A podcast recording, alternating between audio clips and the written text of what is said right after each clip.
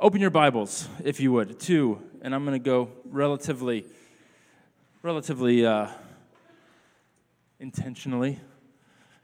We've already had a good morning. I want to start with a testimony. Uh, open your Bibles to, uh, we're going to start in, um, in Genesis briefly. But before that, I want to share a testimony. We, we, we had this uh, wonderful British couple named John and Anna White that were here this fall. Um, some of you met them in France. They are from the UK. Their um, parents run the ministry in France that we, that we went to this, uh, this summer, that we plan to go back to this summer. You're all invited. We, we keep in great touch with them. And uh, we, we're aware that John and Anna have been going through kind of a, an intense season of life on many, on many levels. Uh, I won't get into the specifics, but the reality is, is they've been contending for some things. They've been going through um, a difficult extended season. And in that, um, I, I want to share a testimony that they sent this weekend. Today, I want to talk about facing difficulty. We've been in a series on culture, and we're still laying a foundation on that. I think I have a slide that shows some of the other kind of controversial topics that we plan to get into in the, in the coming weeks. I don't think we'll probably get into all these topics all at once, because I might die.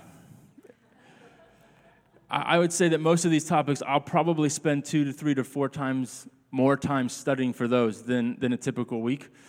And, and so I want to do it in a way that we are in a very uh, assured that what is coming out of uh, the pulpit is one that we can fully say with confidence that we have met with the Lord and are speaking um, towards. So that doesn't, that doesn't promise perfection by any means. It just says that to, to do like a, whatever that would be, if we did all of these in, in order nine, ten weeks in a row, that would be quite a pace. So what we're probably going to do is break things into some, some chunks. And what we're doing right now is kind of laying a foundation of awareness of how culture forms us. And what we're going to get into then in, in coming weeks is some of these controversial issues of culture that the church needs to have a voice in, and perhaps it's not the same voice or the same tone that we've been accustomed to. I want to say that as I get into the concept of facing difficulty in light of a culture uh, that is pulling us in an opposite direction from our Creator. And this is the, the, the testimony John and Anna sent us um, this week. I also want to just preface this. It's, they, they mentioned a bit of just some kind of demonic attack. We never give focus to the, to the demonic, to demons, to Satan, to Lucifer, to darkness. Why? Why do we not get focused there? Well, because what we find is that by and large, the focus is supposed to be on, on our King and on his face.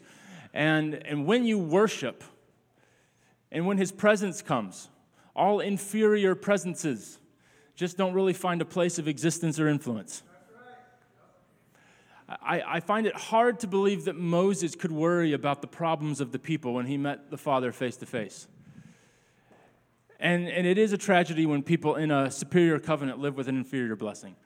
And I, I want us to be a people that we do not shy away from acknowledging the work of darkness, but the way we confront darkness is through refocusing ourselves on light. So that's essentially the story and testimony I'm going to share with you. Um, Anna texted me, they, they gave permission to share this thing, and they said, I had a crazy thing last night where we, we named together, in the midst of the context being they've had some difficulty with many things, um, and we named some things together of these strongholds that we feel have been up against uh, us. And then suddenly, John started getting his, this pain in his neck, like he was being strangled. Now, the, the, the context there wasn't like, oh, we're, we're, we're praying and naming some things, and it was like, oh, my, my neck kind of hurts. They thought he was having a stroke, a 30 year old man having a stroke. That's how intense the pain was.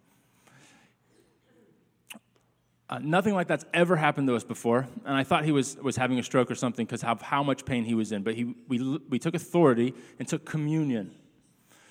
When you take communion, what do you do? You remember, you shift your focus onto something, and we worshiped for over an hour, and the pain went from 100% down to 10%. Just realizing what we are up against here, um, both in this part of England and in general, um, was, was very intense, but we, we so appreciate the prayer covering. John specifically said, I knew it was to do with my voice when I was being feeling the stranglehold. So what I went over, what I did as I began worshiping, he went over to the piano and began worshiping after communion. And even with Anna going to bed, he knew it hadn't quite released. And the pain was still there, but it almost completely subsided as he sang. Then the next morning, we get an update. Anna, Anna shares, crazy update. We got a message this morning from friends of ours who run a retreat center in Wales called Breathe. Their names are Phil and, and Marianne. And my parents happened to be with them for a day praying through some things. And last night at 11:30, exactly the same time that John was feel, feeling strangled, they were praying and breaking off things from my family bloodline.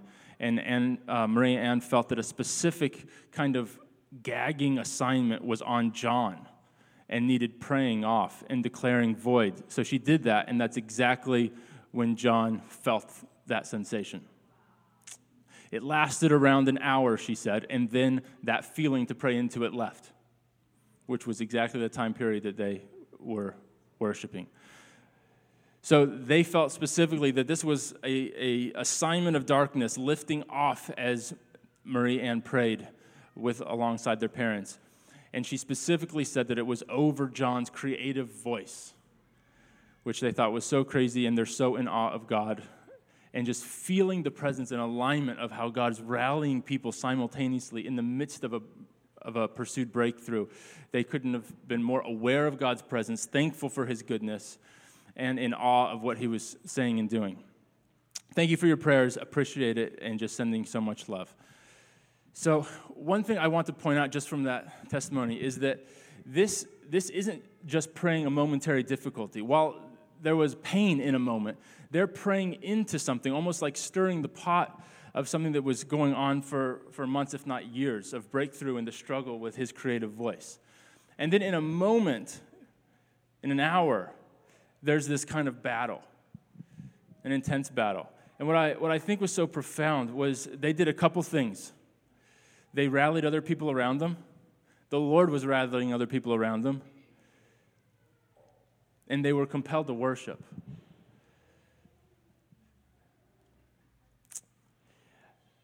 And uh, I, I just feel like if, those are, if there's someone in the room, or maybe a number of you, that just feel like there's, there's something that's being strangled in your life, maybe it's your voice, maybe it's creative unctions, maybe it's getting a vision for your, your business or family or career or schooling or whatever it is. Why don't you just receive this prayer and let's, let's lay hands, um, if you feel comfortable, the people next to you on your shoulders uh, or you can just lay hands on your own self. We just receive that testimony, Father. We receive the testimony of what you're doing in the earth. That in the face of difficulty, in the face of the assignments of darkness, we take our attention off the darkness and onto the light. I just, I just see a picture of communion right now. I wish we had it. We could take it together. I encourage you all to go and take communion if this is your, if this is your heart's cry and this resonates today. Immediately go home and take communion with the Lord, remember. And we declare that we have voices, we have destinies of light, where darkness has no authority, and that the light trumps in size, weight, in goodness. Anything trying to stranglehold. The purposes, the songs, the creativity, the life, the voice of our people, this city. In Jesus' name, amen. Amen. All right. It's a good start. Well, transitioning now into to some scripture. Why do we give testimonies?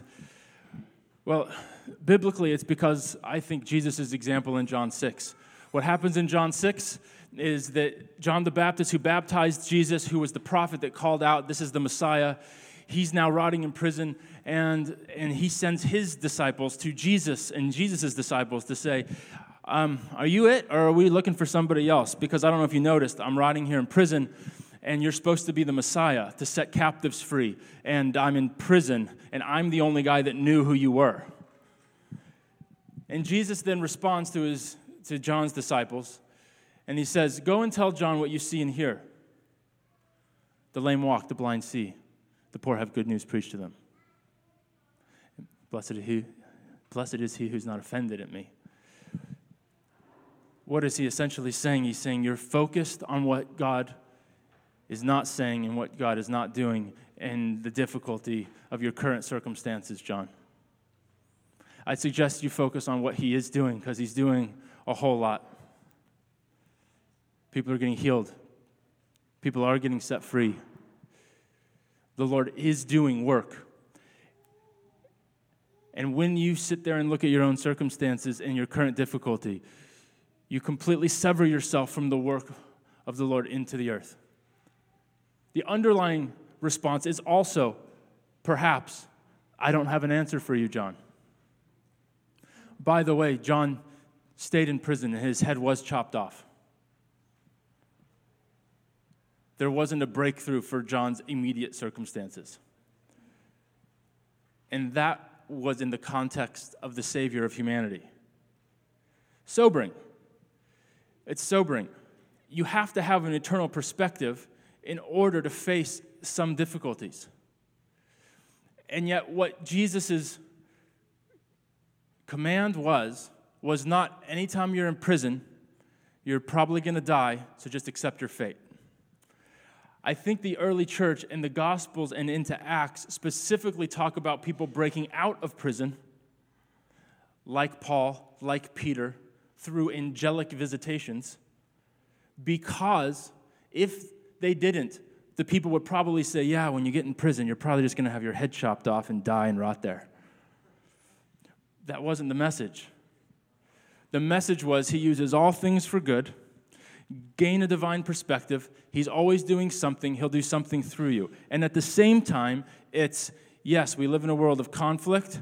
And ultimately, when you find yourself in a posture, in a prison, in a difficult circumstance, there's resources, and He has no problem busting you out of it. I love the fact that Paul just hung out a little while longer until he got everyone saved in the jail cells because he wasn't worried, he wasn't in survival mode. It's all about a perspective swap. And when we don't have the perspective of heaven, we can't see what heaven is doing. And Jesus was super focused on having them focus in on what the Lord was doing. And so, potentially, those of us today, we need to take the posture of facing difficulty with fresh eyes, fresh posture, and a fresh focus. I remember when I was in, uh, in school, I went to a Christian school from third grade to, the 12th grade. And uh, we would always have prayer at the beginning of the day. That did used to happen in public schools, I understand. But um, we had prayer every day, and I wasn't trying to be mean or, or uh, that sounded kind of sarcastic. I wasn't being sarcastic there. Sorry. the, the, what I'm actually going to kind of bash the prayers at my, at my Christian school, is what I'm going to do. So, so, what we did every morning was class, anyone have any prayer requests or praise reports? And we would do this thing where, where a, f- a few kids would go like pray for my dad he's traveling. Or we have a fun vacation this weekend. That's a praise mrs brown. Or, or like ah i've got a cold. Pray for me. Uh, or whatever it is. It, usually it was super kind of lighthearted for the heavy stuff and it was lighthearted for the fun stuff. Um, neither of which we ever reported anything of god doing something that was undeniable. Like Rarely did a kid walk in going like, praise report, dad's cancer got healed, or praise report, you know, my parents' marriage got restored, or anything of that nature. Um, it, was, it was usually very lighthearted, and the generic thing was it's good to pray. And that's fine, and I'd rather we pray than don't pray. But what I love about what it taught me was, was ultimately I, I, I saw a couple things the need was always great. From, from an eight year old to an 18 year old to a, now a 38 year old or whatever you are, there's always a long list of things and needs. If you knew that the God of the universe was listening to your prayers, not many of us would be done in 30 seconds. At the same time, if, you, if you just listed the things that you are praying for versus the things that you're praying from, meaning the thank yous, the testimonies. That list should be just as long, or at least I, I encourage you to start finding things that He's doing to put on that list. Why? Momentum. Why? Declaration. Why? Shifts your focus. And so I like the fact that we as little kids were still giving thanks and praises, but what I wish is that we really dug in to saying, what is God really doing, kids, that you can give him thanks for? Because what you give him thanks for in your testimonies has an almost 100% correlation to what you actually believe about God. Your thank yous testify to what you believe about what God is really like. When you wake up in the morning, what are you able to give thanks for? If it doesn't immediately come to you, sit on it until you find something.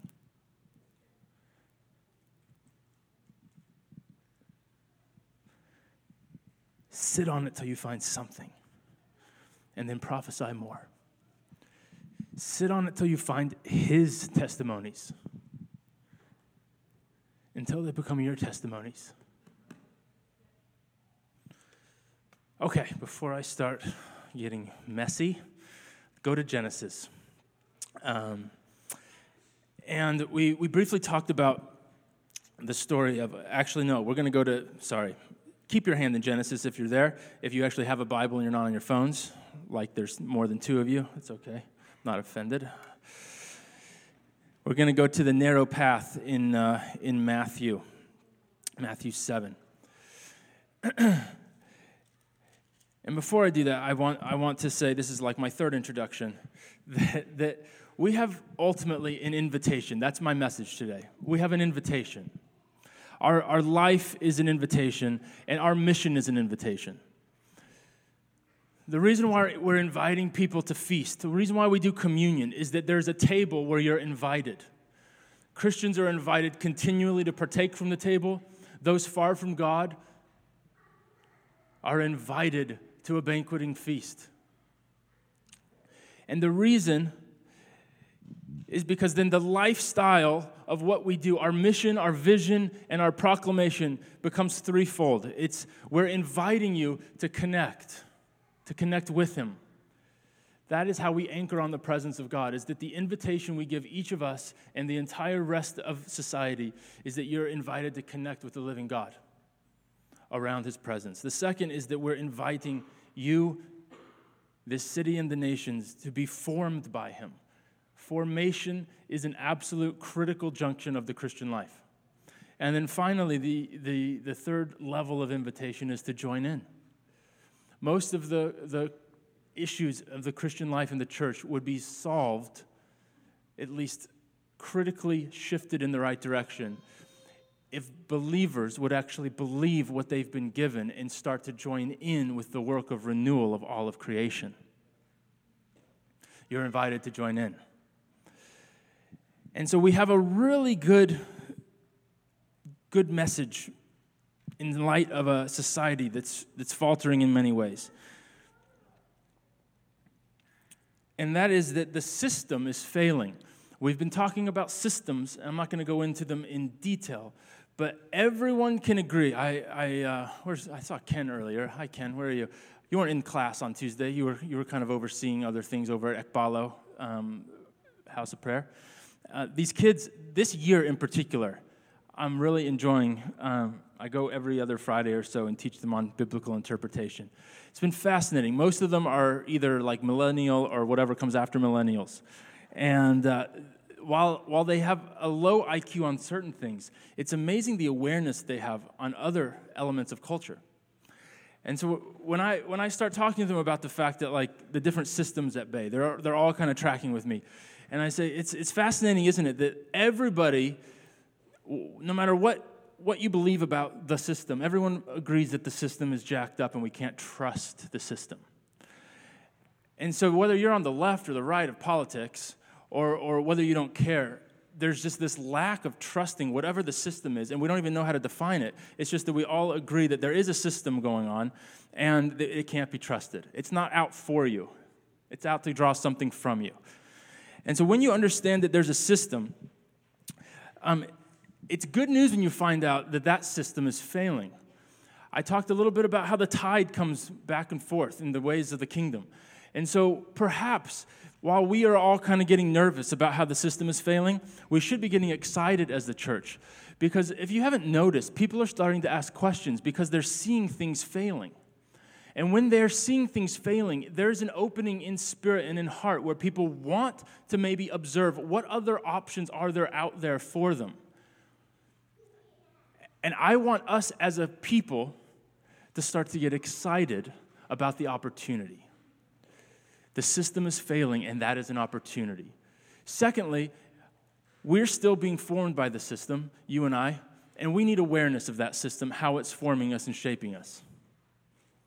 Not to ignore it, but so that we aren't first and foremost shaped by that system, but by his system, to be too cliche. So, the narrow path in Matthew 7. Um, I didn't do a full teaching on this last week. Um, I appreciate how, how uh, some of you text me questions about my messages. It's good, it's open communication. If you haven't noticed, I leave my cell phone up on my email. I don't know how many more months or years that will happen, but for the time being, you all have access.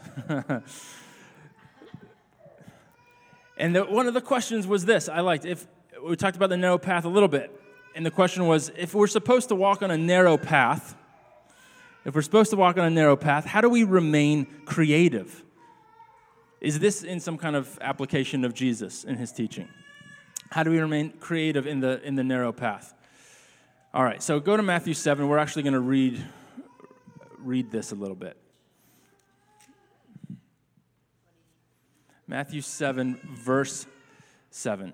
I'm going to read the context um, leading up to the narrow gate and the narrow path. Ask, and it will be given to you. Seek, and you will find. Knock, and it will be opened to you. For everyone who asks receives, and the one who seeks finds, and the one who knocks it will be opened. Stop. Okay, so context when we get to this concept of a narrow gate. Ask, it will be given to you. Seek, you'll find. Knock, it'll be open. The whole concept is you have a father that wants to open the door. Just ask. He's good. It's good news. For everyone who asks receives, and the one who seeks finds, and the one who knocks it will be opened. So, is there resistance coming from an angry, hostile, scary dad? No. He wants to open it. Verse 9, or which one of you, if his son asks him for bread, will give him a stone? Or if he asks for a fish, will give him a serpent? If you then, who are evil, know how to give good gifts to your children, how much more will your Father, who is in heaven, give good things to those who ask him? The whole concept, prepping this little gate, is that you have an amazing Father that's way better than you evil people that still give good gifts to your kids. That's the context. Then he says, So whatever you wish, that others would do to you, do also to them. For this is the law of the prophets. So he reminds them about what is the core element of all teaching of the Holy Scriptures. It surrounded this reality the kindness to do to them what you'd have them do to you. And verse 13 then says, Enter by the narrow gate. I like the phrase, enter by the narrow gate, because it assumes that you have a posture where you're standing there staring at gates. Like it's not hard to find the gate. I'm just telling you which one to knock on so that I can open it. For the gate is wide and the way is easy that leads to destruction, and those who enter by it are many. For the gate is narrow and the way is hard that leads to life, and those who find it are few. So I asked those kids in the class, I asked them, so kids, what's this what's been the teaching over over your life on this passage? And what's the, like the vibe you get? So I felt like vibe was like a good trendy word. And they say essentially, well, the, the vibe is that you know only a few get to go, and it's going to be difficult. And you know what? Both those things are there, aren't they? And if you're like me, that's really how I understood it too. It's only if you get in, and it's going to suck. and that can summarize a lot of the, a lot of the teaching of the church for a whole lot of generations, can it? And and here's the thing is that these they're coming from biblical words. But again, if we start with the whole context is of father who is desperately trying to show you how easy it is for you to just knock.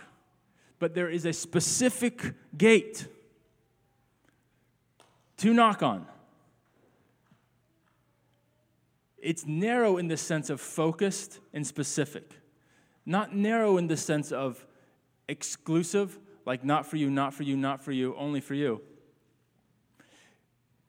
I, I remember this summer in France, the, that picture, I think I've, I've shared it once, where we were talking about the concept of freedom and the tension between freedom and discipline. And he showed this little video of all these beautiful New Zealand hobbit sheep going into like the Shire, and, and they were going through this little gate towards probably a cute little hobbit. It's all I think about in New Zealand hobbits and green pastures. And so these sheep were, were, were going through this little gate. They were all getting crammed up in a line, and all fluffy like a big cotton ball. And then as soon as they got through the gate to the next field, it was like,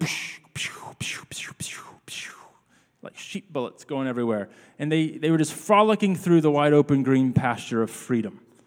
They could only get there through a specific, focused point of entry.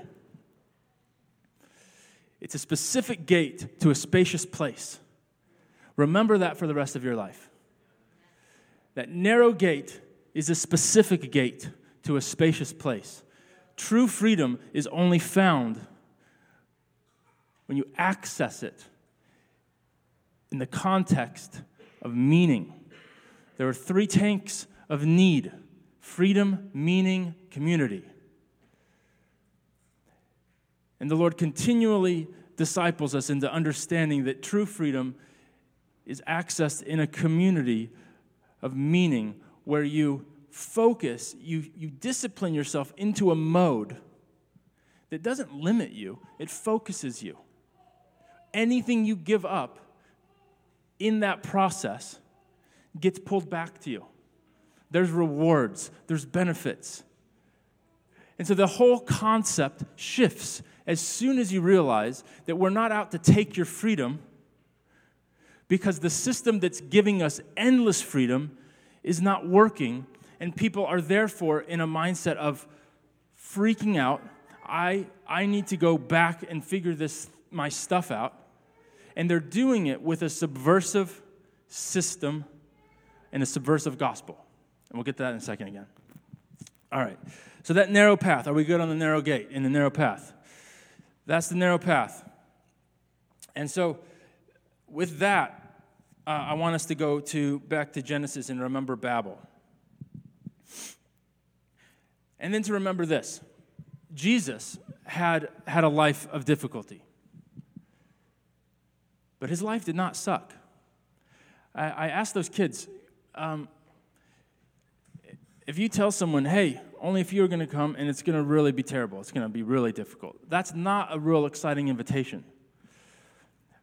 But we've changed the gospel and the Jesus story to be, if you think for a moment, we've redefined what difficulty is to, to life sucking. So I actually did this on the board. I don't know how like politically correct or right it was, but I put like life sucks right there, and I put what was the other side? Difficulty. All right? So just put that in your mind's eye. Difficulty, life sucking. And so what I did was I just said, what are all the things that Jesus went through that were difficult?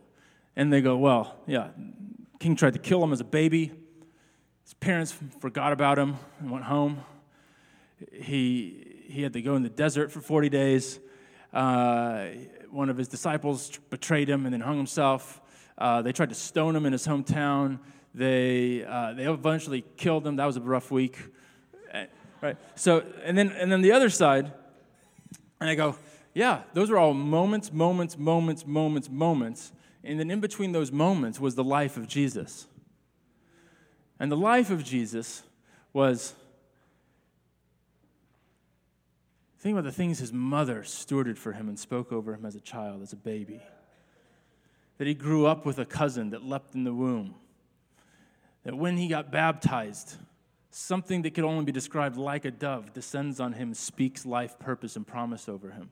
That when he has a rough 40 days in the desert, angels actually come and rejuvenate him and replenish him. To the fact that he then steps right into his ministry, goes right to the temple, opens up a scroll, and declares his identity and his assignment. He sees people that have been exiled to the edge of town with leprosy brought back in and restored to community because of a touch of the hand. He sees lame people that have been sitting at a well for their lifetime raised up, brought back into the community. He sees blind eyes healed. He's restoring souls. He sees men that could do nothing but fish transform the course of human history where no other rabbi wanted to give them the time of day.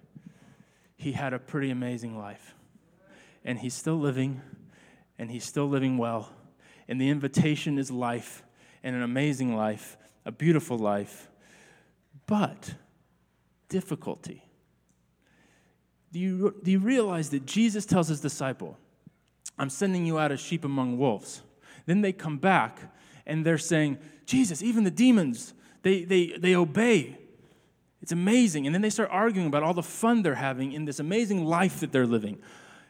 Because demons are obeying, things are being healed, and they are feeling pretty amazing about themselves. And, and he rejoices, actually. He had a great day. It literally says that Jesus danced.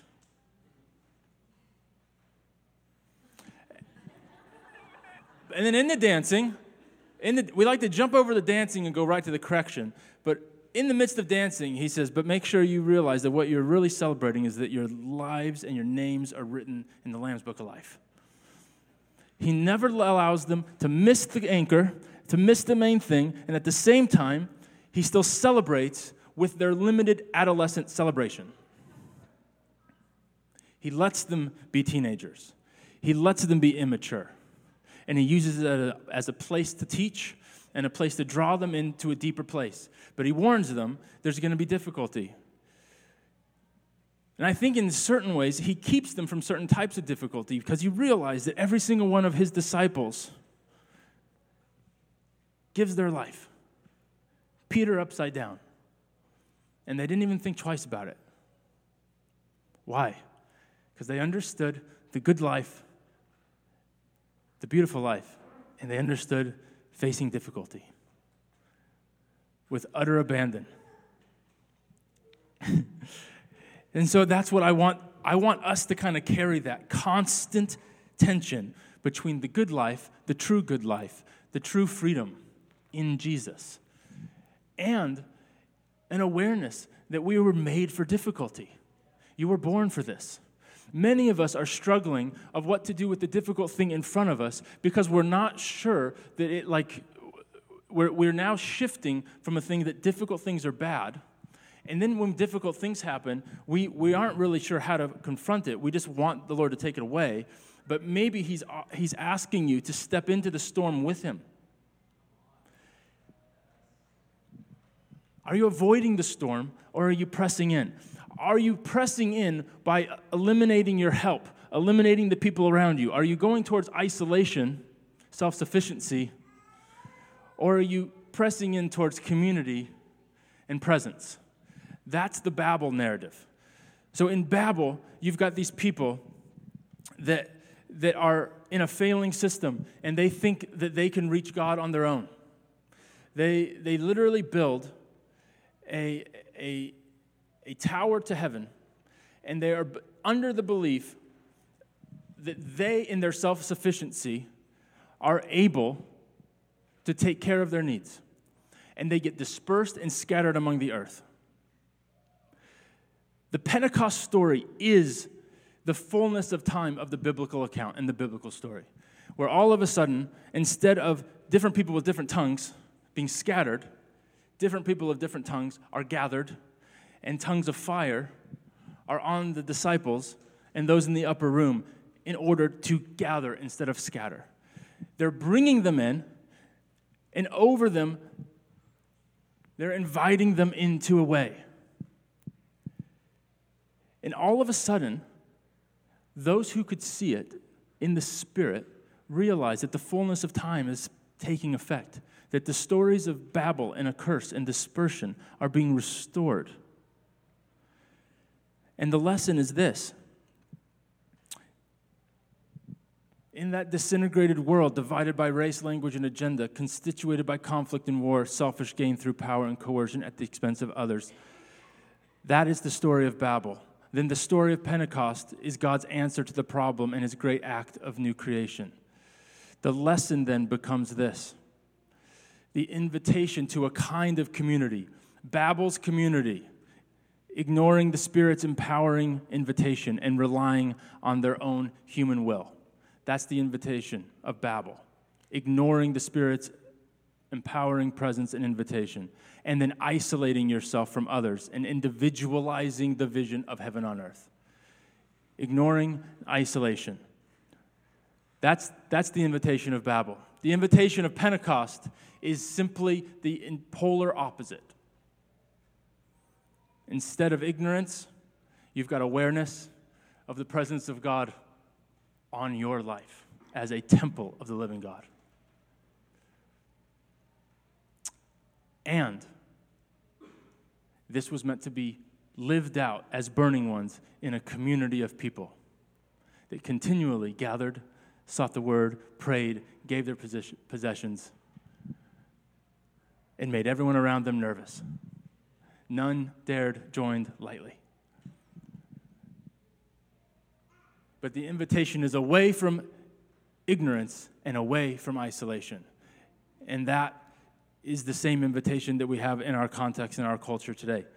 Okay, so the reality then Babel compromises this thing of trust. They trusted in themselves. In God we trust, I believe, is this statement that we put on our money to remind the most capitalistic society of free market freedom that you've ever seen, balanced out with a reminder on our money of what the key of keeping it all together really is. The key to the whole system is written on the temptation of the whole system.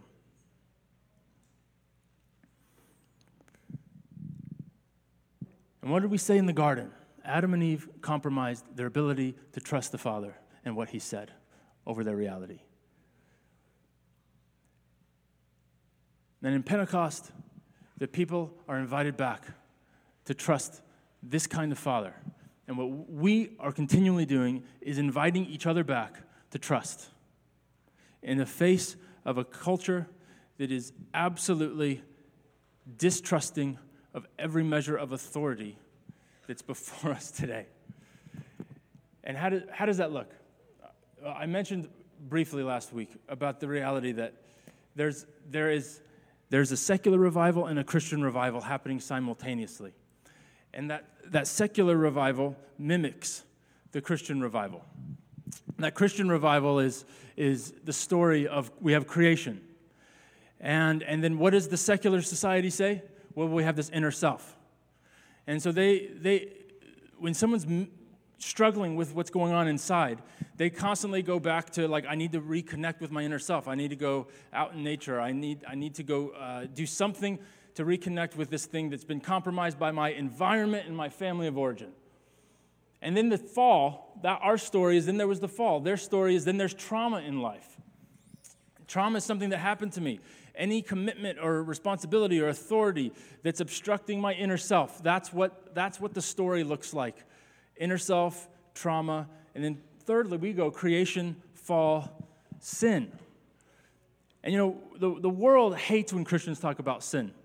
And it's not because they don't resonate with the message, it's they, they don't resonate with the right message. But here's how they've redefined sin they've redefined sin as, as unhappiness as anything that makes you feel bad or anything difficult. If you define sin as anything difficult, it's really hard to get excited about a narrow path that's promised difficulty. And so, what we are doing that's countercultural is we need to redefine the definitions of what is being compromised in society. Anything difficult is not sin. You and I know that, but I would suggest that perhaps we are slowly being influenced by a reality that says that maybe there is more truth to that. Because society is not, like, they're not trying to be evil and take away X, Y, and Z from you and from me. The awareness is that they know they've got this inner self. And they know that they've been traumatized by family of origin, and they, they, they, haven't, they haven't gone through all the bloodline work that we've done and prayed this often, prayed that often. Yes, mom, I've prayed that prayer five times. Okay, you know, it's, they, they don't have some of those benefits and resources that we've prayed and that we've done and the work we've done. And they crave the same thing.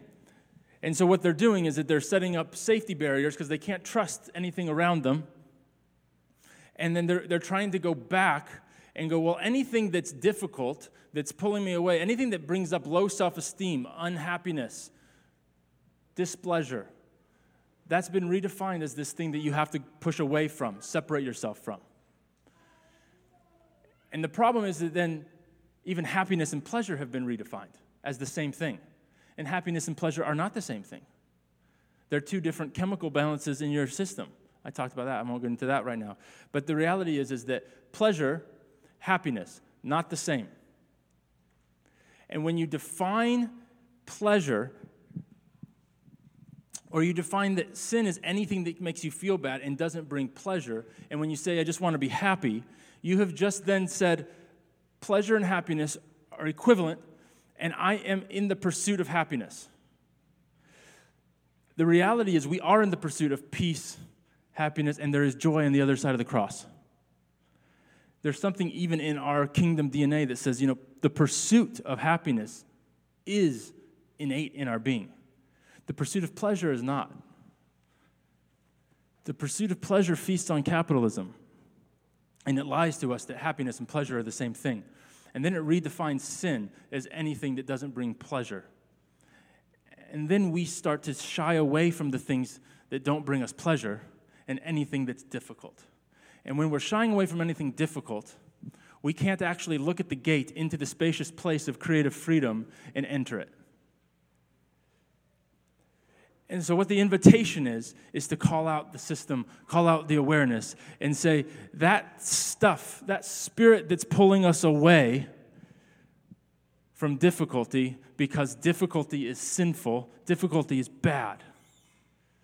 Perhaps we need to ease back in to the difficulty and saying, Father, where are you in this difficulty? Are you with me? Am I supposed to push through this gate? Who do I need with me? And potentially, that's the narrow gate that leads to your freedom, that leads to your spacious place. And that's the place that, the, that your friends, your neighbors, and the city need to see so that when they see a defined Christian life, they see freedom. And when they ask you how you got there, you show them this gorgeous little gate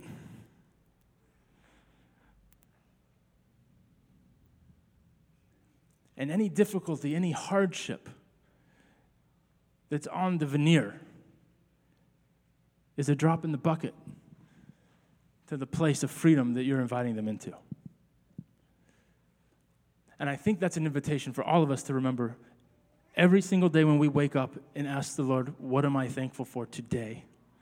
And it's an invitation for every single person in our lives that we have influence over.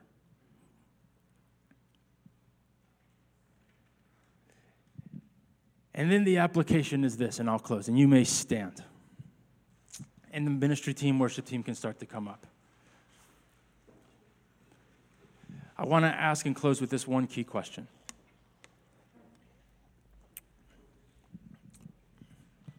What if difficulty is the key to your freedom? What if difficulty is the key to your freedom? I want to be sensitive to. There, there are those where it's like you may have been obsessing over certain things that are tough, and you need to stop it, put it aside, and just pursue the fullness of what Jesus has paid for and given you. Some of you are, are, are in a posture of when difficult things happen, you're like unsure of where my place to contend, what it looks like. And the enemy's strangleholding you. And you want to flee because it's difficult. And perhaps you just need to worship. Shift your focus. The system doesn't work. Perhaps we trust Him again. See if that system might be superior to the system that's not working. Reconsider this invitation to a countercultural people that lean into difficulty and to a countercultural people that know how to trust someone and each other when no one else knows where they can put their trust.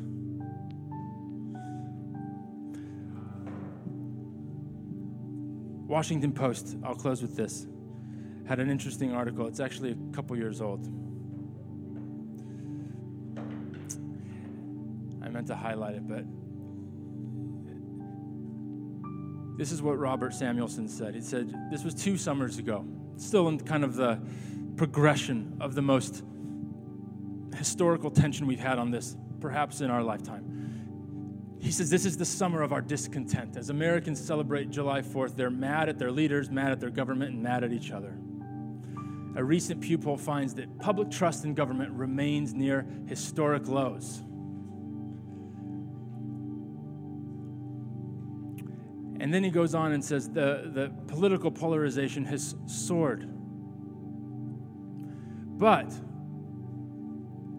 it says it's not as bad as you think. Even talking politics, Democrats and Republicans don't hate each other as much as everyone says they do or thinks they do. Pinpointing responsibility for political polarization is sometimes the easiest thing to do. Ironically, the people who are most politically engaged, the people who consider themselves the most morally responsible, pose the greatest threat to, the political system, weakening its ability to compromise and condemning it to paralysis. He's speaking of the power players, the politicians. But then he says there's this messy middle. There's this messy middle where the majority do not have uniformity of being either one side or the other. Most do not see a party as a threat to the nation. And more believe their representatives in government should meet halfway to resolve contentious disputes rather than hold out for more of what they want. Now, please put aside your political unctions for me to make this point. He closes with this. We'll have a whole talk on politics to come. By and large, Americans are optimists. We, are, we see ourselves as can do people who generally believe the future will be better than the past. But the fact is that many Americans are having second thoughts about their society, and the future is concerning.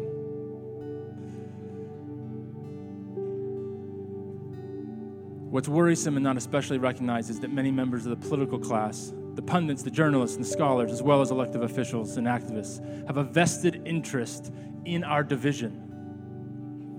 They make money from it, they make careers from it. So, who they're against defines who they are, both on the left and the right.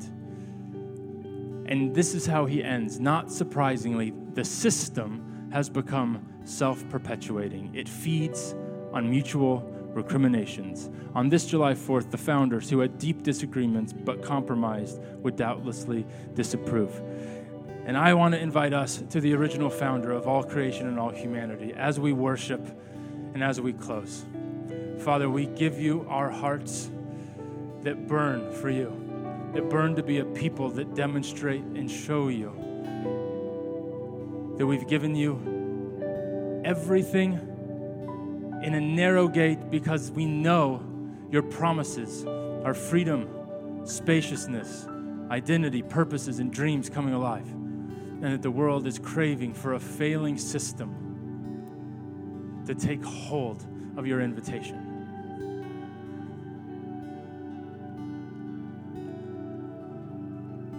we're going to be officially done. So I invite you is in the next few minutes to go get your kids. I know we had a longer ministry time earlier, and it's close to noon. But just take a moment as the worship team plays to make sure you know what your response is as you leave today.